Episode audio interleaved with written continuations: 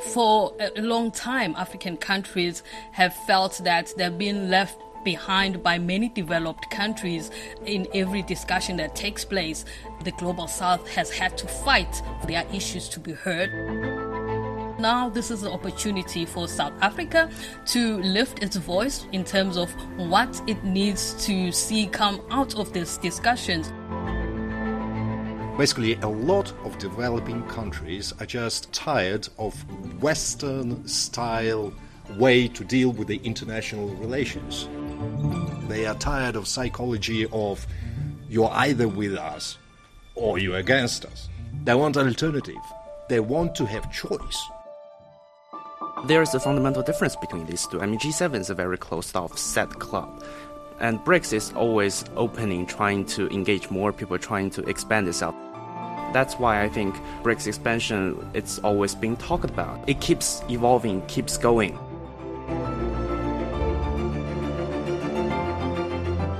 The Chat Lounge. Chat Lounge. Chat Lounge. The Chat Lounge unpacks views and opinions on hot issues in a more casual way.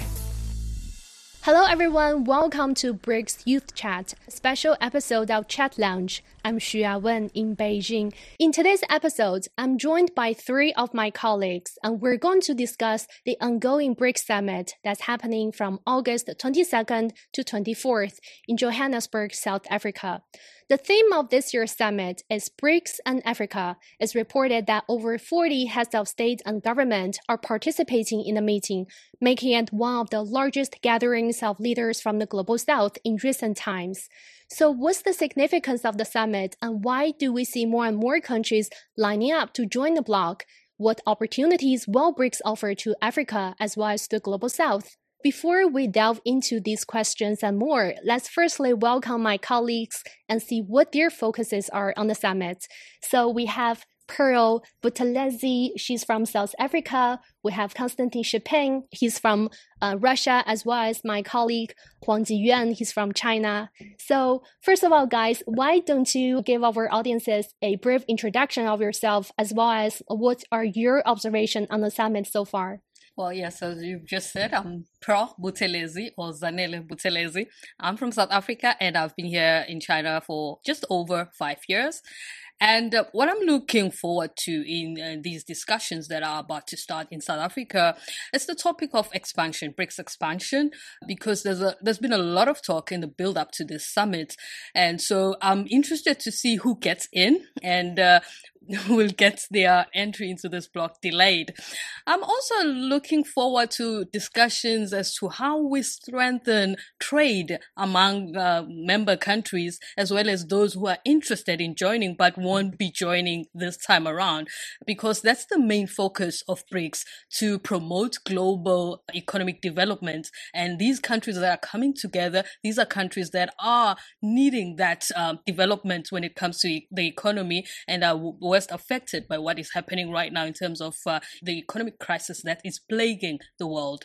I noticed that, Konstantin, you have been nodding your head while Pearl was giving her points. So, right, I totally agree with with what Pearl said, but um, uh, I think uh, uh I'd like to expand the topics that uh, the BRICS countries are going to discuss in South Africa high on the agenda is a topic of de-dollarization of the economic cooperation within the framework of BRICS. Mm-hmm. Uh, what we're probably going to see is the discussions of, uh, you know, using the national currencies or maybe just uh, even, uh, you know, working out the e-currency for the BRICS countries. It is very uh, important. This topic is indeed very important for Russia because, uh, as we know, Russia and China are well ahead in that process. Right now, the you know, Russian trade is serviced in national currencies for more than 80%. Uh, and it uh, feels this kind of de-dollarization feels very secure on one hand, mm. but on the other hand, we feel the lack of financial infrastructure. So that's a very important topic to be discussed within the framework of BRICS. Also, obviously, BRICS is going, have been, and is still going beyond the just the sphere of economic cooperation. So there will be another multiple multiple topics of the discussions. The one I, I gotta check into during the summit is the promotion of the so-called media diplomacy. Media uh, diplomacy. Yeah, uh, our media, BRICS media, are gonna talk a lot. There will be a lot of events uh, concerning that question about strengthening the media uh, cooperation, strengthening the overall voice of BRICS on the globally, basically. So Mhm. uh, that's also something to look into, as I see it. Yeah, as you said, de-dollarization, BRICS expansion, as well as media diplomacy Exactly. remain some of the topics attract you the most. Yeah, I think my colleague will expand these topics further. Well, I'm really here just for the tourist tips and food tips. I've never been to South Africa before, so I'm kind of looking forward to visit sometimes. And just to echo what my colleagues has said, I think yeah, de-dollarization will be a top priority in the this year's summit. But of course, we have to face the fact that there are some difficulties there. Mm. Not only is dollar still the dominant currency in the world, and also you know people have always said that dollar is backed by the U.S. military power. So how do we make sure that the BRICS currency have enough of a force, whether it's political, economic, or military, perhaps, to strengthen its foundation? So I think, yeah, we're gonna have to delve into that, and I do think it's a long process before we mm-hmm. can Indeed. finally see the currency be put out there. Those are all very great talking points we're gonna delve more into during the uh, show. But before that, uh, we know the theme of this year's summit is BRICS and Africa. So, Pearl, since you're from South Africa, what does that mean for your countries to host the summit? What's the significance for African countries to embrace this summit? Well, what we are seeing here is the spotlight that's been shown onto Africa as well as South Africa. And uh, it means that we'll have issues that um, concern African countries being center stage of the discussions that will be taking place uh, down in Johannesburg, South Africa. And so for a long time, African countries have felt that they've been left behind by many developed countries in every discussion that takes place. The global south has had to fight for their issues to be heard uh, when it comes to climate change. We saw in Egypt uh, with the climate discussions that were happening, the UN climate discussions that were happening.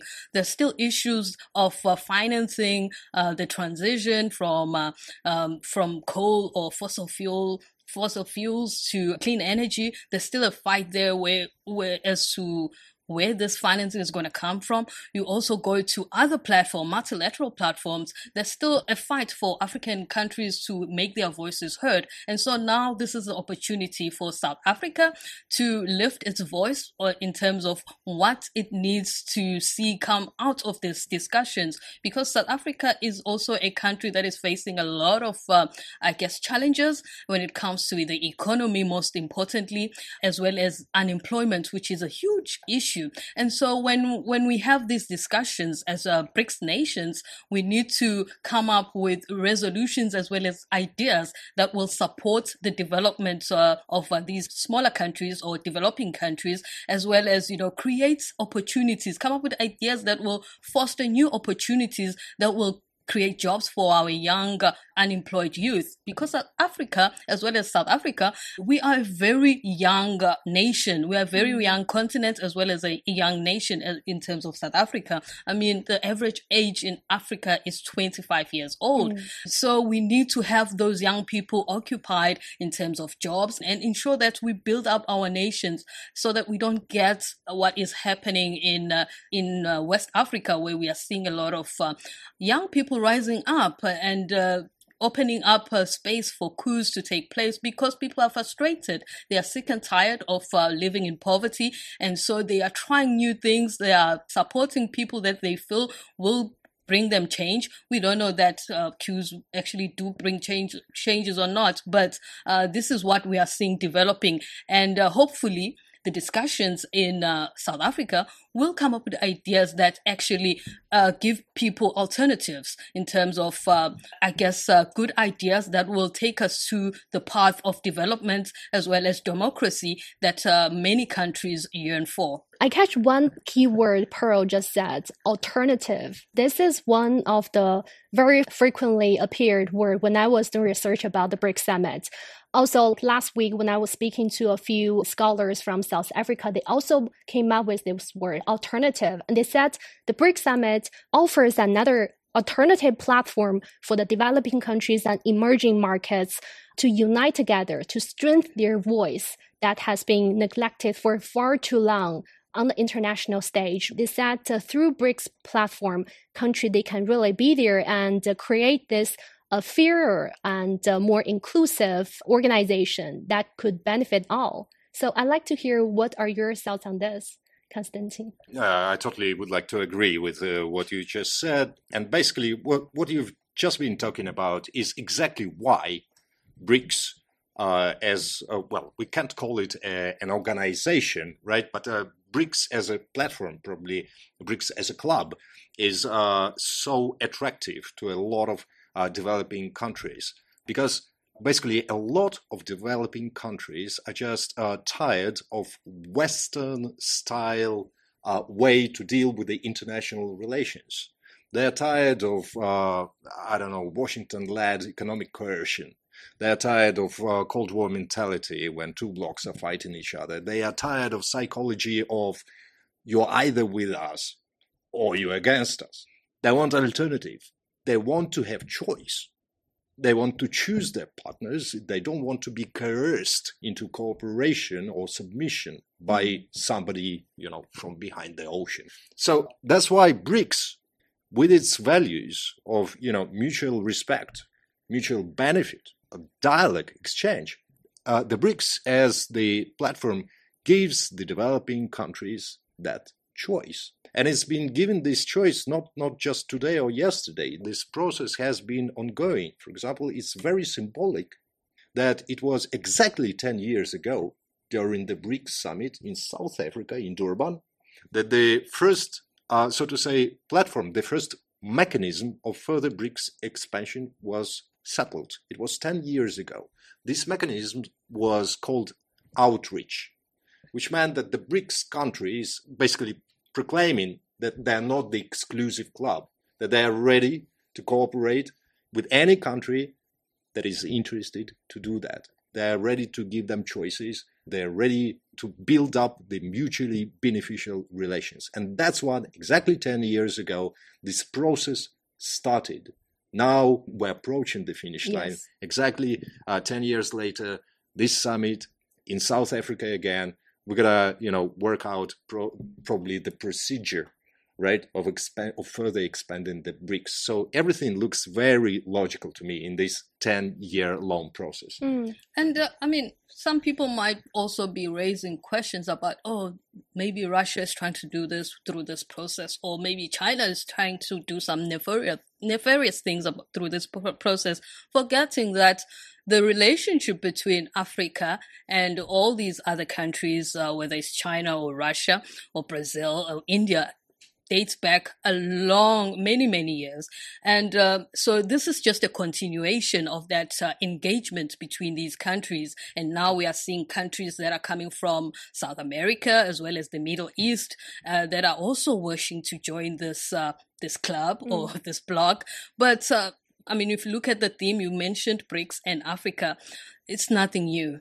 China and uh, Russia, as well as uh, India and Brazil, they've always been close to African countries, as well as South Africa. South Africa has a, a very long history, uh, especially during uh, the liberation struggle uh, when we're still under uh, apartheid government mm. and uh, our many of our uh, I guess uh, liberation fighters went abroad in exile. They got support from uh, countries like Russia as well as uh, China, uh, Brazil, and, and, Cuba, which has expressed interest in joining or has applied actually to join BRICS. So this is a continuation of strengthening this relationship between these countries, and this is very encouraging because many of these countries, as I said earlier, many of of their people, the populations in these countries, are struggling and they're looking for answers to ending poverty that is plaguing them as well as unemployment. And uh, BRICS is promising that. I mean, it's in their, I, I guess, their motto and the, the words that have been uh, spoken over and over mm-hmm. by leaders that, you know, we are here for peace, we are here for security, and we are here for cooperation. And so everyone wants a piece of that. Who doesn't want peace in their country? Who doesn't want development as well as, you know, cooperation? Mm. So I think that's what we are hoping to see being strengthened in these discussions that will take place in Johannesburg. Hopefully bigger and better things will come out of the talks. And I think one of the attractiveness of BRICS is that like Pearl said, it's that continuous engagement between countries. Mm-hmm. I mean, I read an article, I think this morning, that makes the equivalent between BRICS and the G7. I think that's one of the most frequent um, equivalents made. But there's a fundamental difference between these two. I mean, G7 is a very closed off set club. And BRICS is always opening, trying to engage more people, trying to expand itself. I mean, the fact that there's no set structure of this platform, as Konstantin said, it opens up opportunities and it allows this platform to keep evolving. Mm. But when you look at G7, you know, these organizations have a very set structure. And if we're really talking about the political part of it, it's really led by one country, which is the United States, because economically they're all intertwined. And the fact is they're all linked together by security pacts. You, you have Japan with a defense pact, then there's NATO, which groups together all the rest. Uh-huh. So I think that's fundamentally different from BRICS, and that's why I think BRICS expansion it's always being talked about is that that BRICS expansion is welcoming a lot of difference in there. It's engaging people. It might not be that fast of a process, like you said. It takes ten years to just set out uh, the procedure, but it's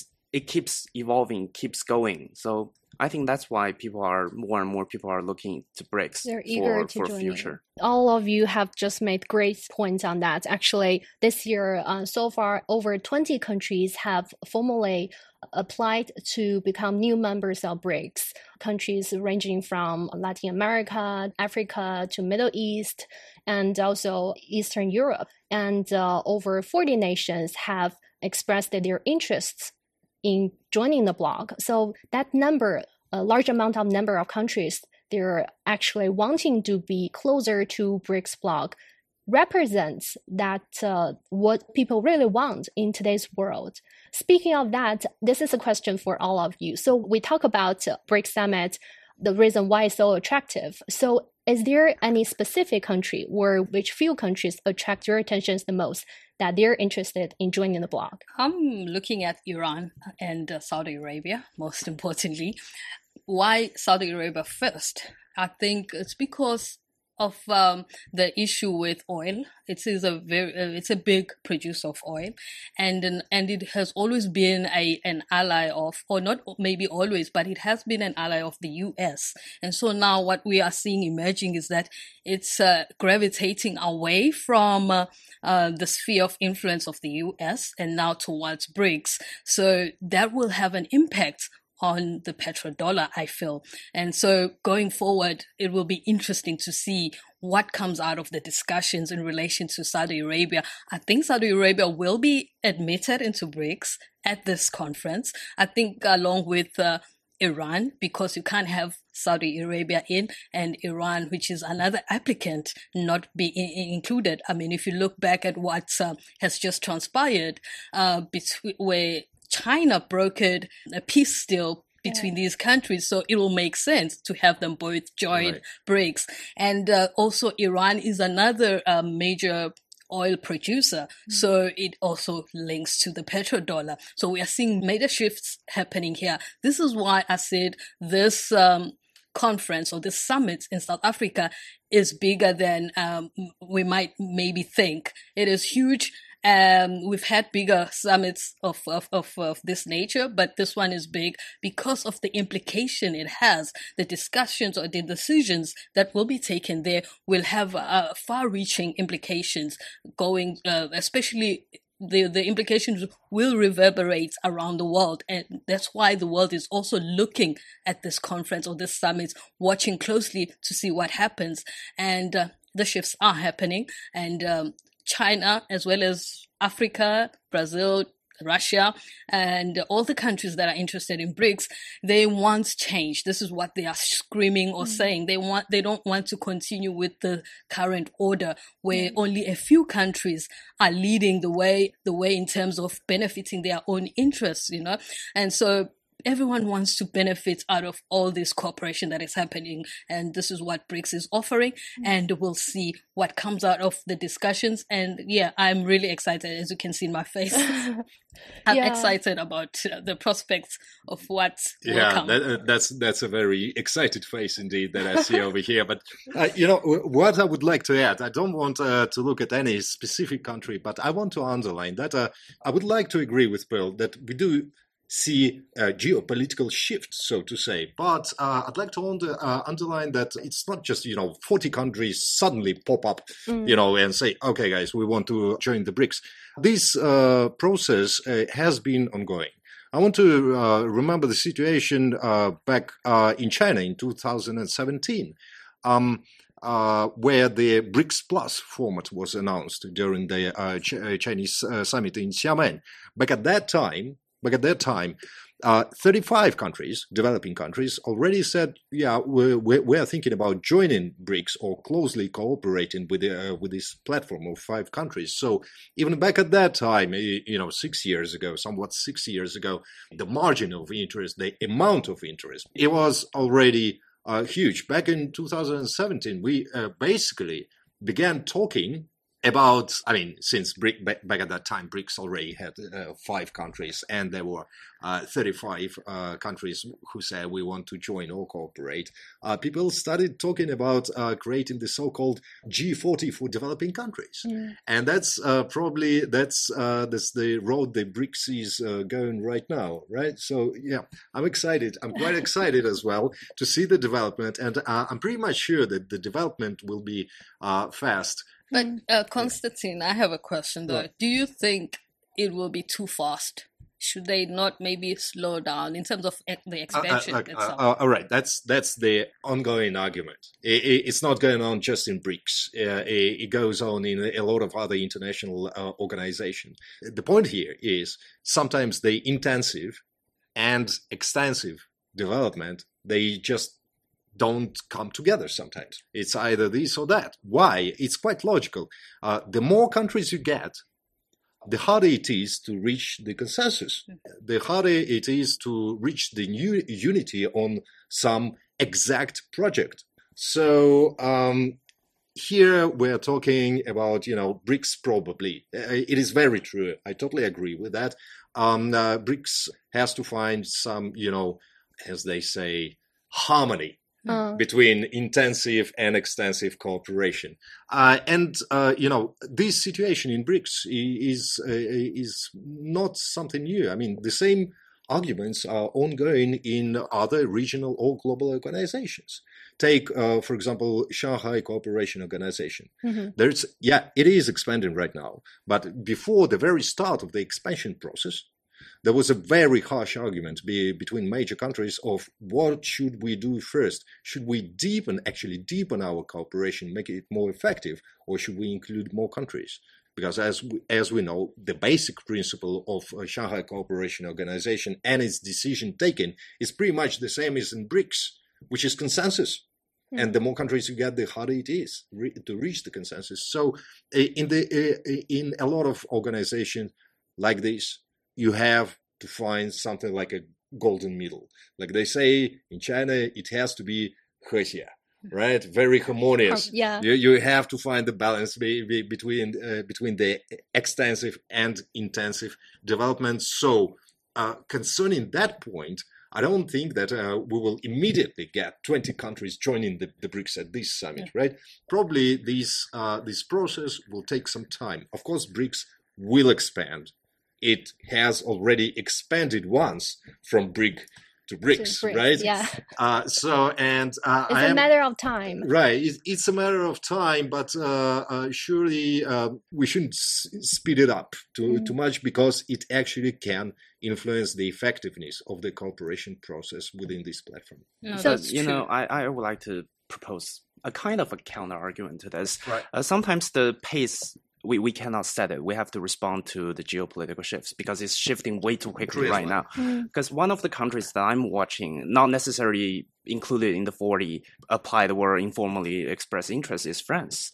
Uh, earlier this year, that I, I believe the French president through a middleman or some kind expressed interest to come to this year's BRICS summit. I think his foreign minister even shared his availability with the South Africans, but then for some reasons that we don't know of, they he, he called yeah. it off. Um, we all can guess what what that is. Yeah. Uh, but let's be clear: it doesn't mean that BRICS are not welcoming all the other developed right. or industrialized countries. Yeah, I'm, a, I'm, sure it's it's not about the, the fact that France is developed country. Yeah. Because yeah. if we if we look at the further development of BRICS, uh, I think the the basic principle of joining the BRICS is not like uh, that you are still a developing nation mm-hmm. because uh, BRICS as it is, uh, the the founder nations of BRICS they're developing really fast themselves. I mean, uh, I'm more than sure that by 2035 China will be acknowledged as a developed nation. What should it quit the BRICS? Of mm-hmm. course not, mm-hmm. right? Mm-hmm. So I, I, think that the basic uh, principle that to join the BRICS you have to be a developing nation. Mm-hmm. It's not a basic one. It's not a basic requirement. Mm-hmm. I think mm-hmm. it should be something else. Yeah, yeah and in, in France's case, I don't think it's trying to join because it's whether it wants to be developing or developed nation. Mm-hmm. I think it mm-hmm. just wants to explore explore alternatives like yeah, alternatives yeah, that's true. it's a different path yeah. from what it has been working in for decades so mm-hmm. i think that's um that's what brings back to the pace question the thing i think yeah we're gonna have to spend a lot of time discussing the mechanism, discussing how and when should we admit new members. But perhaps sometimes it's up to the the whole international community's change. We have to follow that and respond to it. France probably listened to Minister Wang Yi, who dur- uh, during his multiple visits to Europe yeah. underlined that Europe should should try and find its geopolitical autonomy. France has been finding it for, yeah, for, the, the so for some time. So, yeah, so so far uh, France is the most uh, active uh, member to of Western community in, the, in, the, in, that respect. Yeah. Well, we've been discussing what benefits this BRICS bloc could potentially bring to developing countries and emerging markets. We've been also talking about the expansion of BRICS. Let's move on to something more leisure. We know South Africa, China, uh, Russia, India, Brazil, they have the advancement in your tourism sector. Also considering tourism sector plays a very important role in this country's economic development. Let's take South Africa, for example, because yeah, I'm looking at Pearl we, we have learned that actually before the pandemic, say in 2019, around uh, 100,000 Chinese people traveled to South Africa.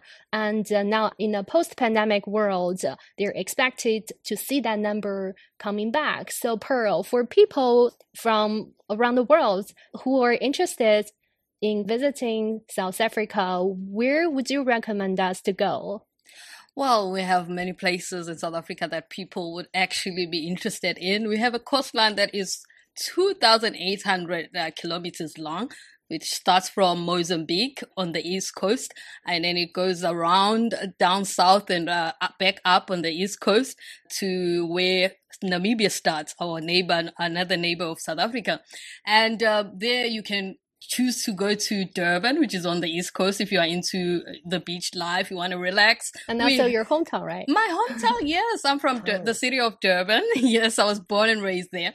So I can tell you all about it. The beaches, the lifestyle there in the townships, as well as the culture, which, uh, I mean, it's a, it's a, it's a part of the world that is, uh, um, dominated by Zulu speaking um, ethnic groups. I'm Zulu myself. And so you will learn about that culture, but we also have other smaller uh, cultures like uh, Sotho and as well as the Indian community, a large Indian community um, in South Africa, people of uh, Indian descent that are South Africans and they live in, uh, in Durban mostly, but they're also found in other parts of the country. And you can go inland also and enjoy the mountainscape of South Africa we have beautiful mountains, the Drakensberg Mountain, which uh, gets some snow on uh, on some days or some seasons, and so you can go and hike up there. If you're not interested in that, you want to go to uh, dip yourself in the Atlantic Ocean because we have three oceans. We have wow. the Indian Ocean on the east coast, and then we have the Southern Ocean on the southern tip of Africa, as well as uh, the Atlantic Ocean. So most people go to the Cape Point, uh, which is in Cape Town on the west coast. That's where they think it's where the Atlantic Ocean and the Indian Ocean clash. Yeah. So people think it's the two oceans fighting. I don't know about that. That's, that's romantic, actually. but uh, that part of the of South Africa draws a lot of uh, tourist people just tra- coming to see this phenomenon. I don't know if it's true or not, but yeah, you can go there and. Uh, have your foot in the Atlantic Ocean and another foot in the Indian, in the Ocean. Indian Ocean. So it's amazing. But yeah, we have um, 11 official languages, uh, plus the uh, sign language has been added as uh, the 12th language. And so you can learn about all the different cultures that we have. It's a melting, South Africa is a melting pot of uh, cultures. We are known as the Rainbow Nation. That's our nickname as the country.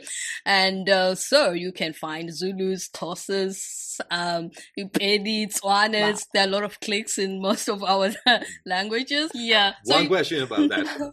I'm coming to South Africa if I don't speak any of these languages but English. Will I survive? Oh yes, English is one of our official languages, All so it'll be easy for you to travel around the country in all so the convenient. Like exactly in Oh, all okay, the that's great. provinces. You will be able to get served, uh, get service, and communicate with locals easily and uh, learn about the country and build friendships. People are very warm.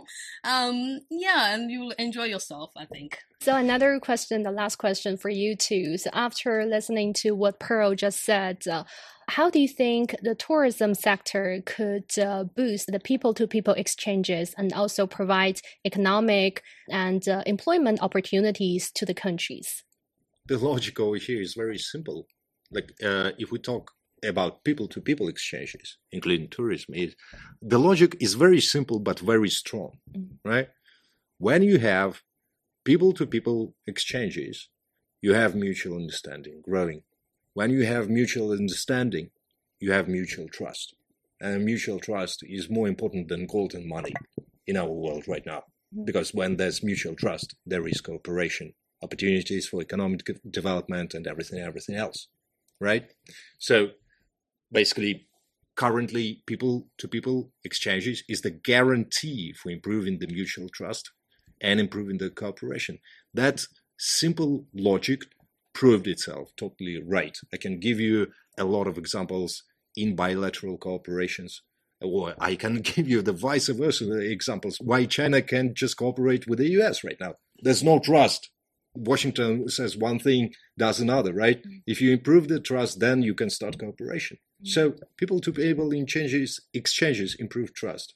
Then you cooperate, then you have your economic benefits and everything else. Yeah, mm. if you have tourism, it's easy for people to go to countries like right now. We ju- I was talking about people coming to South Africa to witness for themselves what the country is like, and maybe put aside what they always read in the media and so on, and just have that personal experience.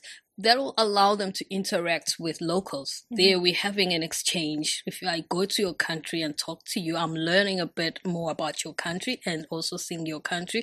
That's an exchange because I will go back to my hometown and tell people about what I've witnessed, and uh, it will help promote uh, your culture as I experienced it.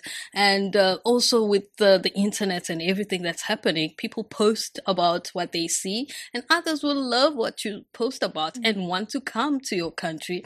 So now there you are now building bridges and encouraging people to reach out, you know, and uh, touch other countries or touch other cultures so that they know and learn and also teach others about their own countries or about their own cultures. So we are building people to people interaction and connection, and that will build even bigger things. Trade and um, in South Africa, we need a lot of uh, job opportunities. So it will, it will encourage young people to also get involved and uh, start jobs. And maybe, it, especially the tourism industry, there are a lot of, of uh, opportunities for small businesses that will promote the country. So I think that's another opportunity that's opening up with this uh, BRICS summit.